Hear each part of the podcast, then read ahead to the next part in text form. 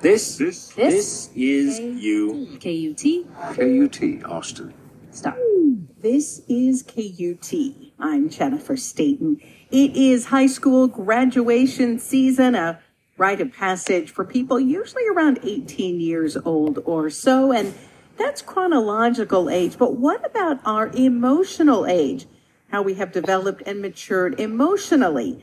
Well, that can be a very different story. I chatted recently over Zoom with Central Texas neuropsychotherapist Bella J. Rockman about the phenomenon of emotional age. It's really a little bit more about our central nervous system than the number of years or months or days that we've been on the planet.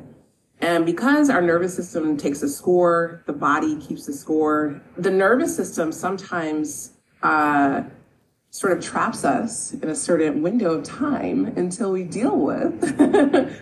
um, we deal with the trauma or the issues or the disruption in that developmental process. And so this is why we have sometimes when I'm working with families or couples and you've got uh, someone screaming at a 50 year old man and saying, stop acting like you're 12. And he's just even getting more upset. And, you know, and then I kind of say, well, let's talk about 12. You know, maybe, maybe he is in some way. And let's talk about what 12 looked like for you. So, does this mean that, say, for example, if somebody has a very traumatic event happen when they're age 12 and they don't have the opportunity to work through that or get support around that or process what happened, that some of their emotional functioning sort of stops at that age until they get an opportunity to work through it? To a very large extent, yeah. My guess is that a lot of people listening would say, okay, that's great for all you people that went through trauma. I get it. Okay, I'm sorry, I get it. I'm going to learn about it. But I want to say that all you people who've gone through trauma are really all of us people that are human beings on this planet. Because trauma is loosely defined as any time we have a life experience that we felt somewhat trapped or inept to be able to have the autonomy to move or make changes. Like we felt stuck, we felt trapped. And then after that event, no matter how micro or how macro, how micro from a lunchroom bully to how macro to maybe Hurricane Katrina, right? We feel forever changed after the event. And the reason that it changes is because when we go through traumatic events, when we have relational betrayal or domestic violence or social unrest or a medical illness in a family that was unexpected or just relational gaps during, you know, our developmental years in particular, time kind of stops for us there. It- It's called a neurological net, and and those emotions and experiences are suspended in a net until we're ready to unleash that net and open it up and resort them so they can be properly processed and integrated into who we are.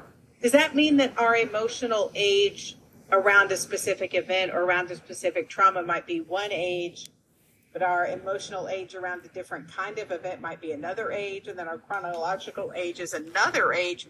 Are all of these ages coexisting within one person's emotions? I would argue yes. And and this is why because when folks come to us for therapy, um, sometimes they ask, "Well, what is this about? What should I expect?" And I say, "Well, look, part of what the journey is is called integration." So we want to take the parts of ourselves, and there are a lot of psych- early psychologists that, that spoke about this. We want to take the parts of our parts of ourselves and integrate them so that we become whole. So, from my perspective, therapy is about whole life wellness, not just targeting one thing or dealing with one symptom or one issue, but getting to the root causes.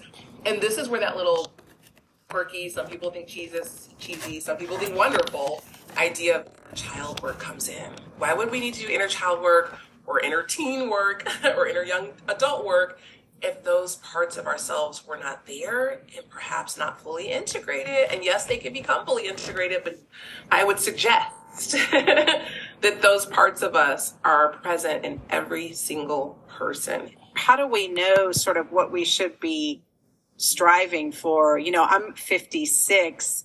Should I be emotionally different than a 49 year old?